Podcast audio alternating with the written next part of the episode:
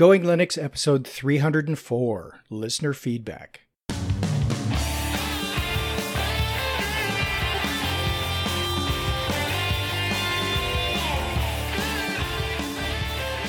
Welcome to the Going Linux podcast. I'm your host, Larry Bushy. And I'm your co host, Bill. Whether you're new to Linux, upgrading from Windows to Linux, or just thinking about moving to Linux, this podcast will provide you with valuable information and advice that will help you in Going Linux. We hope that you'll find this and all of our episodes helpful in learning about Linux and its applications and using them to get things done. If you want, you can send us feedback at our email address at goinglinux at gmail.com or a voicemail at 1 904 468 7889. In today's episode, listener feedback. Hello, Bill. Welcome to California. Hey, Larry. Thank you. Thank you. Loving it. I love California. I'm never leaving. Um, maybe, now, I'm sure most people will be leaving now that I'm here, but no, right now. Uh, uh, You're not driving anybody away, Bill. Uh, oh, well, I'm definitely not leaving. I'm, I'm like inserting long stakes into this the soil and chaining myself because I'm never leaving. I'm never going back to the East Coast. I, I, now I see why everybody likes California. It's great. I yeah, love the weather. Yeah. The only thing is everybody else says, "Oh, it's so hot and everything," and I'm like, "It's not hot. It's only 106 and there's no humidity. This is great." And everybody else going, "It's too hot for us." And so, I'm sure that's going to wear off sooner or later once that the California sun keeps baking out all the evil South Carolina. But no, just yeah, kidding. yeah. Well, you you haven't paid any property taxes or anything yet, so uh, you know if if and when that ever happens, uh, it might wear some of the shine off a little bit. But anyway, it is a great place to live. That's yeah, for sure. Is, it's great. Well, I do have to pay that extra tax you have on your drinks. so we got extra taxes on everything, you know. Yeah, yeah, is... it's, true. But you know, everybody yeah. says it's expensive to live out here and stuff. It's a little more expensive. Well, it just kind of think depends where you were living. But yeah, that's true. I, the gas is a little more expensive, but other than that, it's it's it's it's a great place. Uh, it's comparable. It, yeah, it's, it's worth it for the weather. This is great. I love the weather. Okay, well, let's get off the weather and uh, we'll get into our show. All right. So let's get started with our first email, which is from Gus, and he provides us a suggestion. Uh, in the last episode, you discussed Mumble. Well, that was the last episode he listened to, I'm sure. Um, in the KX Studio repositories, there is a Mumble client that is Jack enabled meaning you can easily route the mumble discussion to various audio programs such as Ardour and Audacity. If I'm not mistaken, that's what Mintcast uses to record. Well, thanks, Gus. That's a great suggestion. Um, KX Studio, is that a distribution? is that like Ubuntu Studio? I, I don't know. I don't know either. Let's do a quick check here. KX Studio. Uh, KX Studio is a collection of applications and plugins for professional audio production. KX Studio provides Debian and Ubuntu compatible repositories. Okay, so it's a suite of audio applications. Good, we'll have to check that out. Yeah, but you know, we use uh, Audacity and it has really been a great. We we depend on it. I love Audacity, so yeah, KXC would have to be a lot better than Audacity, but I'm going to look at it. I always like looking at new stuff, but yeah, I like to keep it simple. Yeah, we're both must work easy. Our next email comes from Angelo, and he writes, "It's not political correctness." Hmm. He says, "Hi, Larry and Bill. In my last email, I used the term print handicapped or print impaired. That is because the organization I referred to offer their services to anyone having difficulty reading standard print. That used to be referred to as blind or dyslexic. Now it is anyone who cannot read print. They realize that some physical conditions prevent people from reading. Thanks for a great podcast. 73. Thanks, Angelo. Uh, well, I, I can't read most. No, seriously, no. That's that's actually uh, I know they have a, a, print that if you're you have problem reading, you know, uh, you're dyslexic, um, that it helps them read. Yeah, that's the Open Dyslexic font. Really, I, I, I have never looked at that font. Maybe I should look at the font. Yeah, well, I can send you a, a user's guide for Sonar Linux that I wrote Oh, and okay. included a copy in PDF form in the Open Dyslexic font. So, It'd be interesting to look at. Yeah. Mhm. All right, so we have a couple of emails from Paul. I will read the first one. Paul was writing into us, letting us know that his temp file size was too small and he was getting some error messages.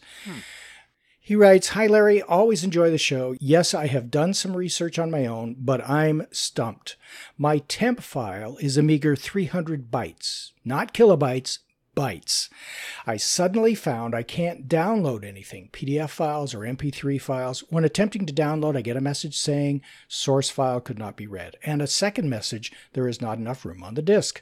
My other Linux box shows a hefty 4.1 kilobytes of temp folder space. Is the temp folder dynamic in the system? Does the folder size change as other folders fill up?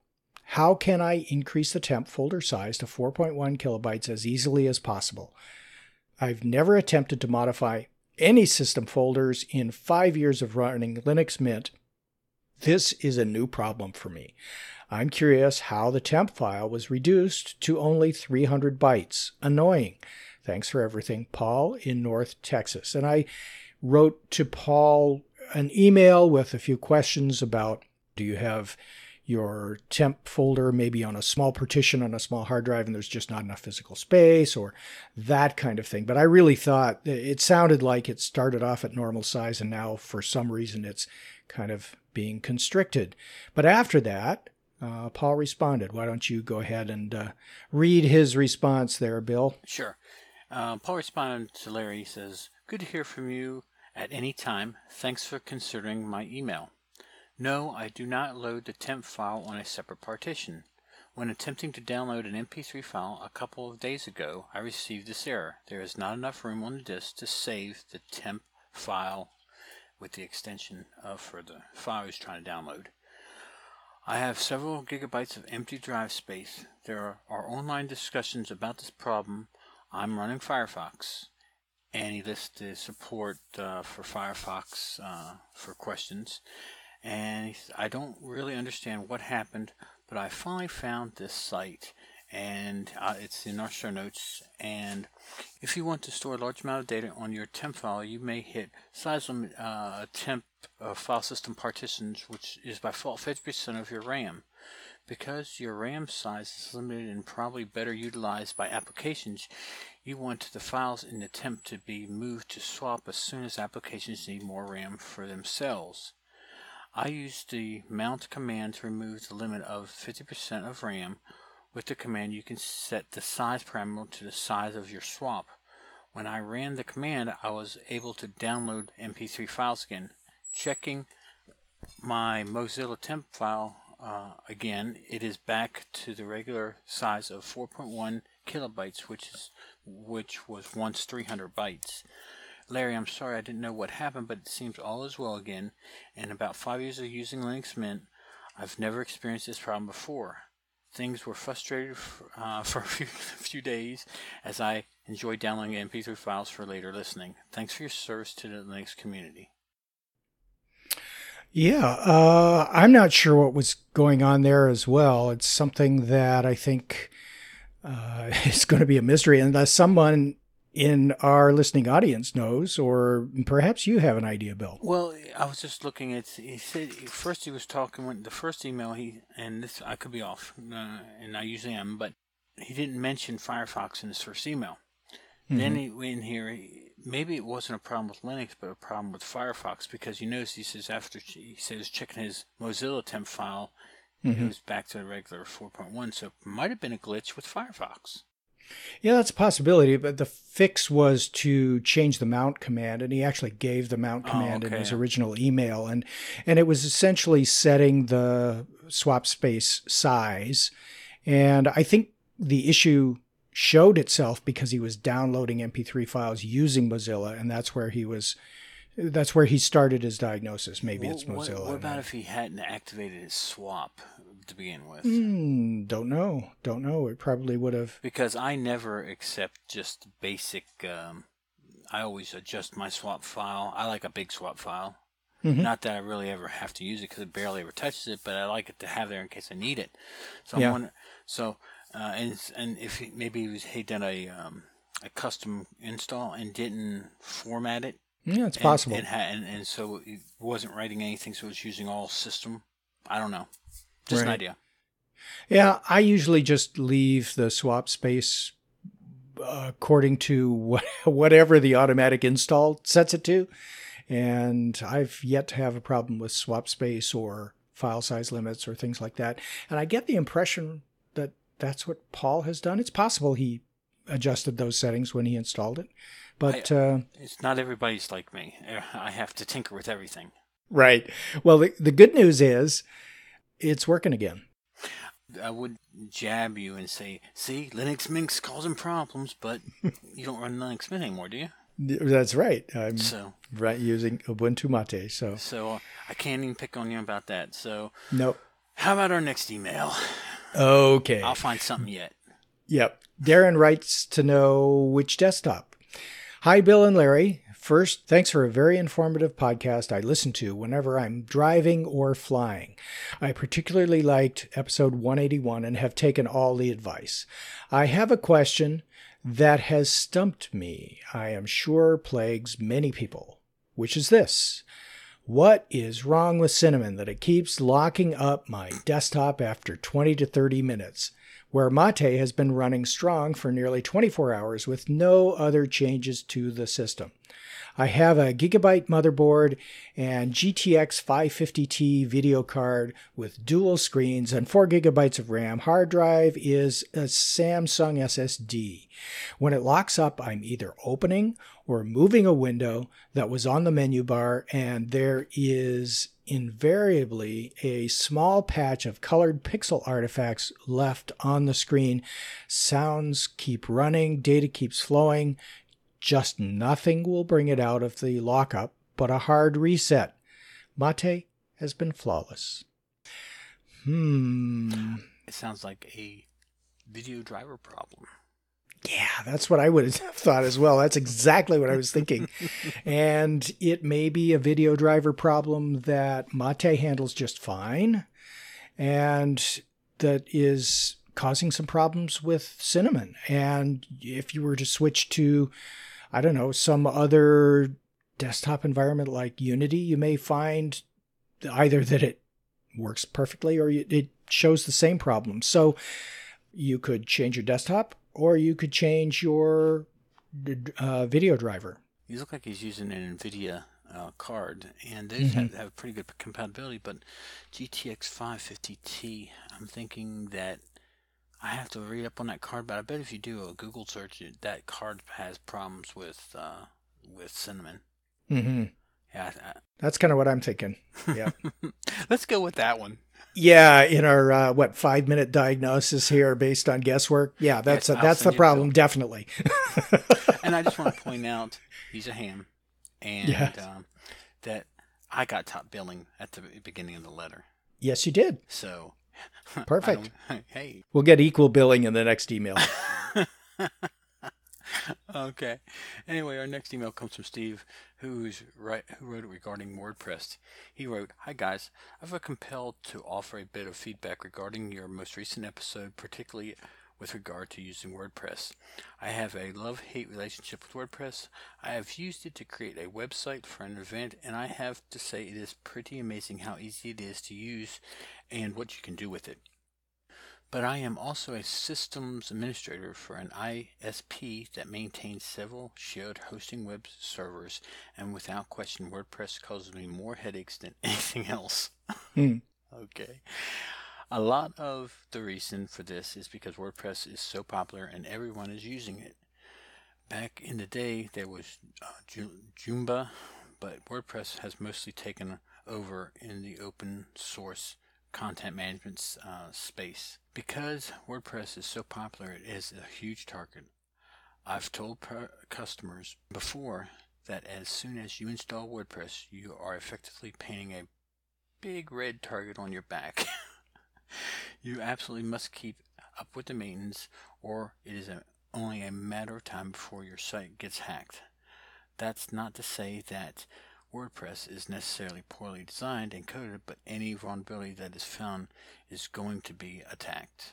Yeah, and this was a very long email from Steve, so we're going to break it into three parts. But do you have a comment on his his email so far? Yeah, I use WordPress, but I use something called uh, I I don't have passwords you have to log you, that you log on with. I'm I use a program uh, that's called Clef. It's C L E F, mm-hmm. and basically it's an app you install on your phone. And when you bring up your WordPress login, you log into Clef with your phone. And it uses these these lines, and you the camera takes a picture of the screen and it matches up and does some kind of whiz bang encryption. And then if it's never seen it, it comes up and says uh, it gives a custom URL, and you have to first time you always have to enter it. And if you don't match those two things up, you can't get into WordPress. Hmm. And, it, and it's a lot more secure. And also, I don't have to remember passwords. So right, Benny. It's a kind of a two-factor authentication thing. Yeah, and because someone said that was one of the weaknesses of WordPress, so that's why hmm. I installed it.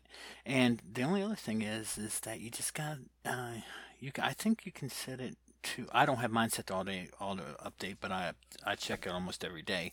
But I think you can set up WordPress to automatically update uh, when when they issue updates for vulnerabilities and stuff. So that might be the answer.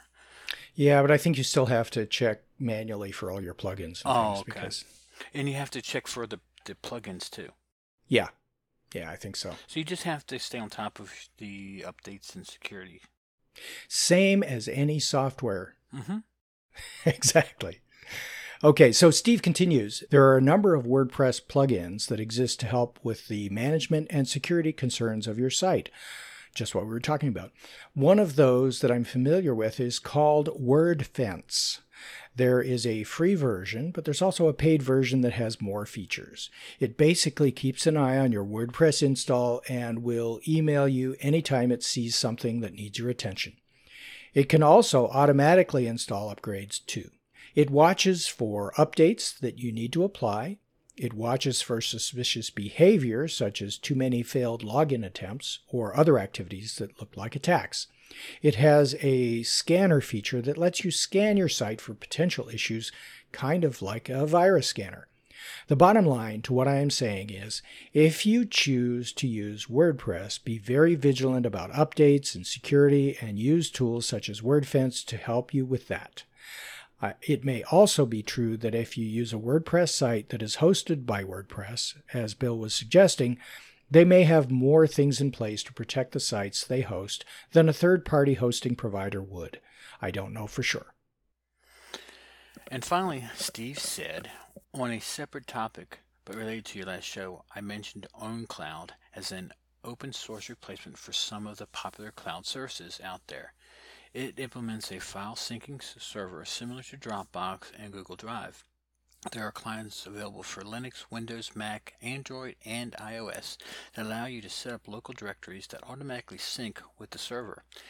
It can be run on a pretty standard LAMP stack its setup and configuration is, is a bit more advanced perhaps than say something like WordPress, but it isn't too bad either.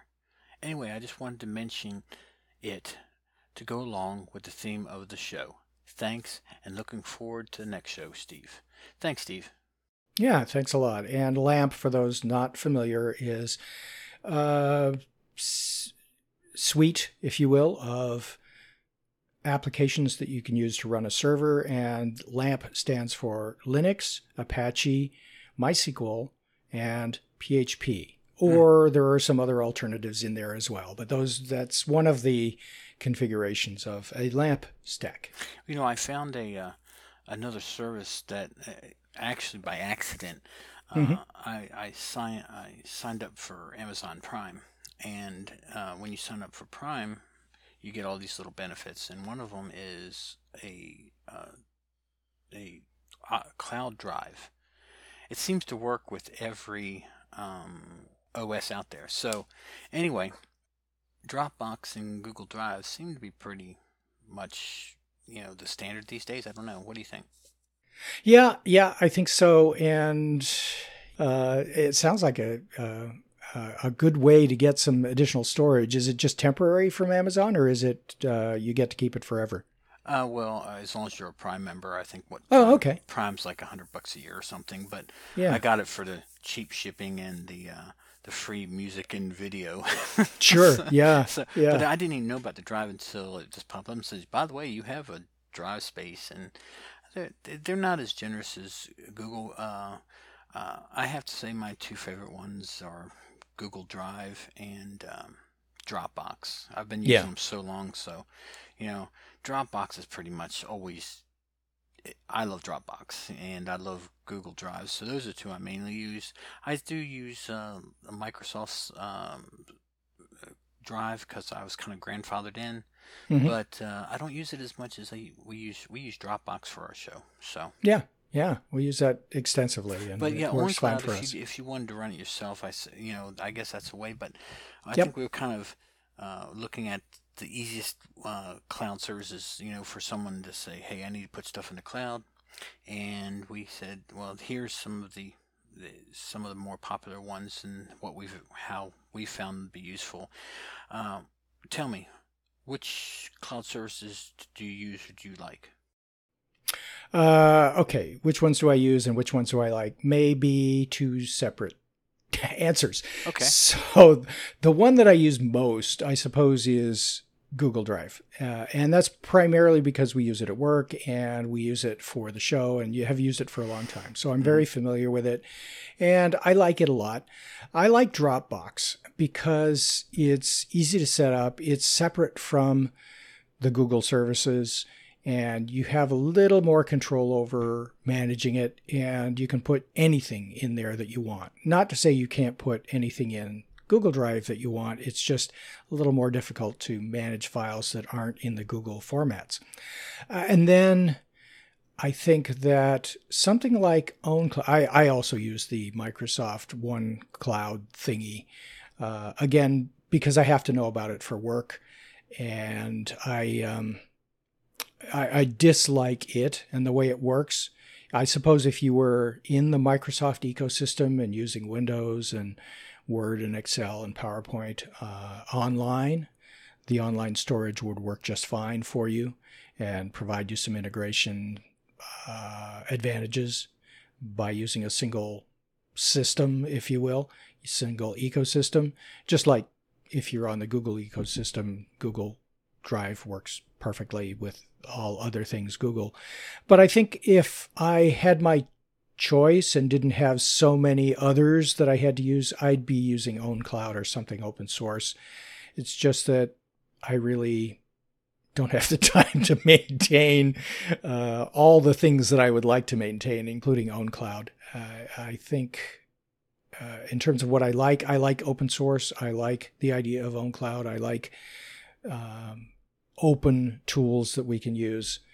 We just don't. Just you're like me. So you just don't have time to do it.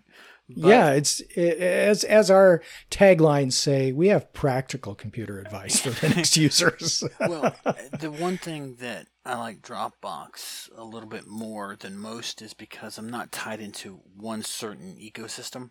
yeah, But uh, I use a lot of Google services, so that's why Drive Yeah. comes into play.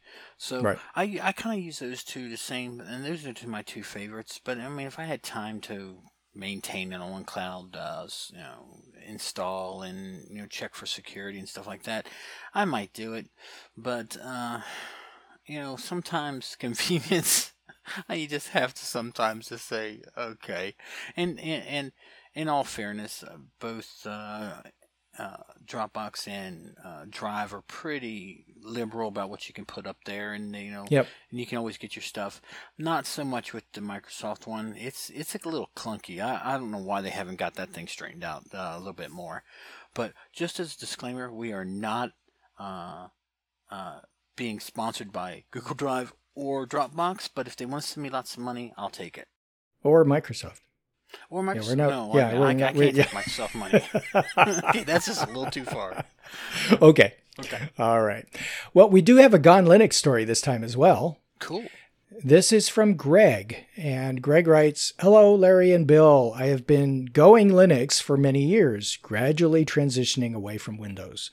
Probably the best indicator of my convictions occurred about two and a half years ago. I was about to retire from my job, where I had a company supplied Windows laptop computer. That I knew would be going back to the company.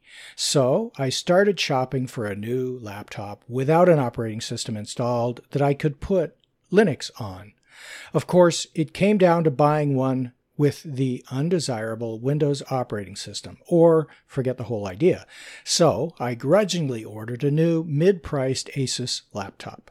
But at the same time, I ordered a new 7200 RPM drive to replace the 5400 RPM drive that was coming in the new laptop. When the laptop arrived, I pulled out the hard drive containing Windows 8 without even trying it. I slapped in the new faster drive, and after figuring out how to get around the UEFI, I installed Linux Mint 17 and never looked back. Everything works, and I'm very happy with it. I truly have gone Linux. 73 Greg, W A 8 F J K. Awesome. But you know, the only thing I I wish uh, we we had heard earlier because uh, if you go to uh, some of the Linux computer companies, you can order it with Linux already installed, or you can get one with with nothing on it. I think. Um, oh, what's what's the company that you used? Uh, System 76. System 76. I know for a fact they offer a option not to have anything installed on it. Yeah, and I I know Greg's a listener for a long time, uh, and I know he's heard us talk about System 76. Given they picked Asus, uh, I'm suspecting that perhaps it was a budget issue. The Asus computers are significantly, generally, the lower end ones are significantly less expensive than the uh, System 76 computers because they tend to um, have some higher specs and higher options available to them. So maybe it was a budget issue that drove him. Uh, I know you can get uh, computers without an operating system from Dell and from Lenovo as well. But again, they tend to be the higher priced uh, options. And I also read that Lenovo has stopped offering their computers without an operating system under pressure from Microsoft. So uh, Dell may have been doing the same thing as well. So I don't know unless unless you want to go to something like a System 76 or a ZaReason or Entroware from the UK, getting a computer with Windows on it and just swapping the hard drive out like Greg did, or erasing Windows altogether on the existing hard drive and installing Linux is probably the least expensive way to do it. Of course, you have to do the installation yourself, but hey, we're geeks, right? Oh, yeah. And uh, just, uh, I got uh, request for Greg. Hey, Greg, tell me which Asus that you did pick up. Uh, I yeah. run I run the Asus uh, Republic of Gamers one, and uh, I'm just kind of anxious to see which one you're running because I want to look at the specs. But uh, I don't, you know, sometimes Asus has great sales too, so it could have yeah. been it could have been that. But uh, I- am surprised uh, that uh, most Asus laptops, uh, I've played most laptops. You can put, you can take the 5400 RPM, stick it in your second bay, and format it if you want, and have some extra space. so, me being practical, that's scary. But also pointing out another ham. They're taking over the show today. We get a lot of hams listen to our show. Yeah, we got to get over on Linux and the Ham Shack and get onto their show or something. Okay. There you go. I'll, I'll, give the that to you as a challenge, Bill. Oh yeah, great. Thanks. like I don't have enough yeah. to do right now. Uh, yeah, there you go. Well, sometime in September, or October, yeah, whatever. I'll get you for that one. There you go. Okay. All right. Well, uh, I have an application pick this time around, Bill. Oh Me, my. I have one. You have one? Let me yes, sit down. Absolutely. This getting, okay, this is getting exciting. So, what did you pick? Well, I picked something that kind of came onto my radar after switching over to Ubuntu Mate. This application is available in the Ubuntu Mate software boutique. So, Ubuntu Mate has um, its own curated little section of a repository with specific software that it recommends. Uh, and this application was part of that. Uh, it's an alternative to VirtualBox, VMware, QEMU, and Parallels if you're using a Mac. It's been around for a number of years, but I've been unaware of it. It's called Virtual Machine Manager, and it's actually a suite of four tools that comes from Red Hat, and it's based on Virt Manager. Uh, their website and we'll have a link to it in our show notes, says manage virtual machines with Virt Manager. The Virt Manager application is a desktop user interface for managing virtual machines through libvirt. It primarily targets KVM VMs, but also manages Xen and LXC Linux containers. It presents a summary view of running domains, their live performance, and resource utilization statistics. Wizards enable the creation of new domains and configuration and adjustment of a domain's resource allocation and virtual hardware. An embedded VNC and SPICE client viewer presents a full graphic console to the guest domain. And in their section about the Virt Manager supporting tools, it describes the Virt install tool as a command line tool, which provides an easy way of provisioning operating systems into virtual managers. And if you're using the graphical user interface, I'm sure it uses that tool in the background, but it's all done graphically. Then the next tool is Virt Clone, and it's a command line tool for cloning existing interactive guests. It copies the disk images and defines a config with a new name, UUID, and MAC address pointing to the copied disks.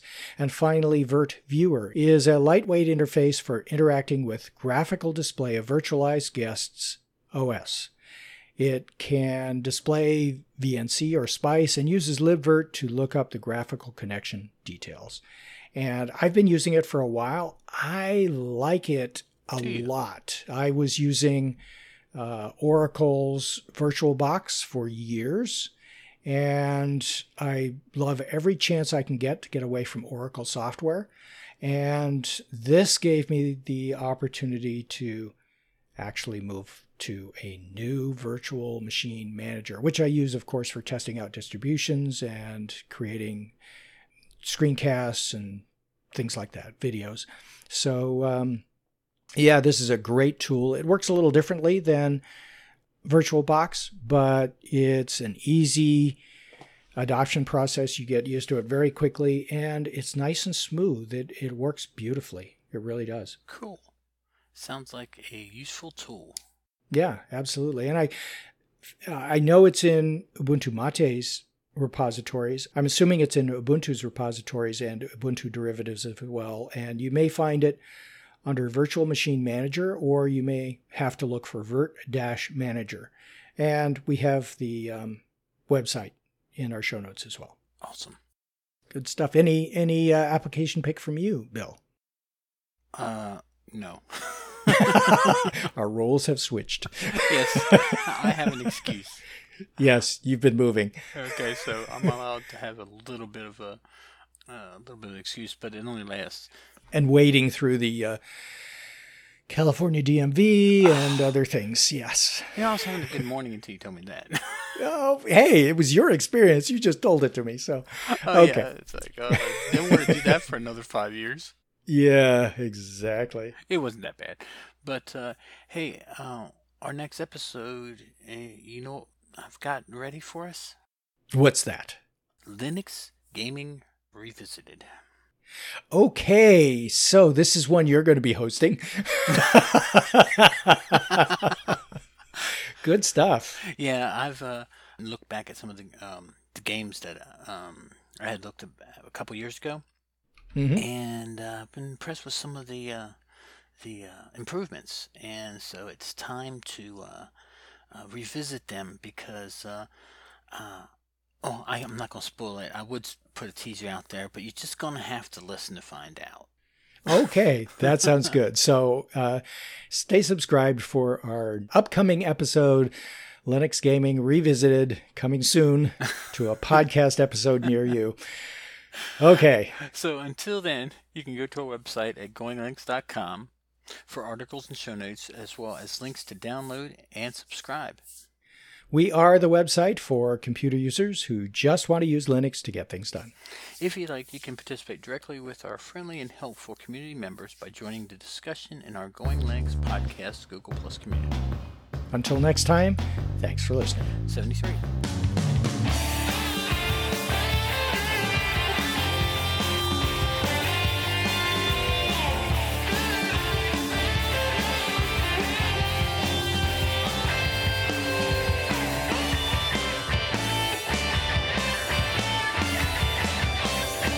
Theme music provided by Mark Blasko at podcastthemes.com.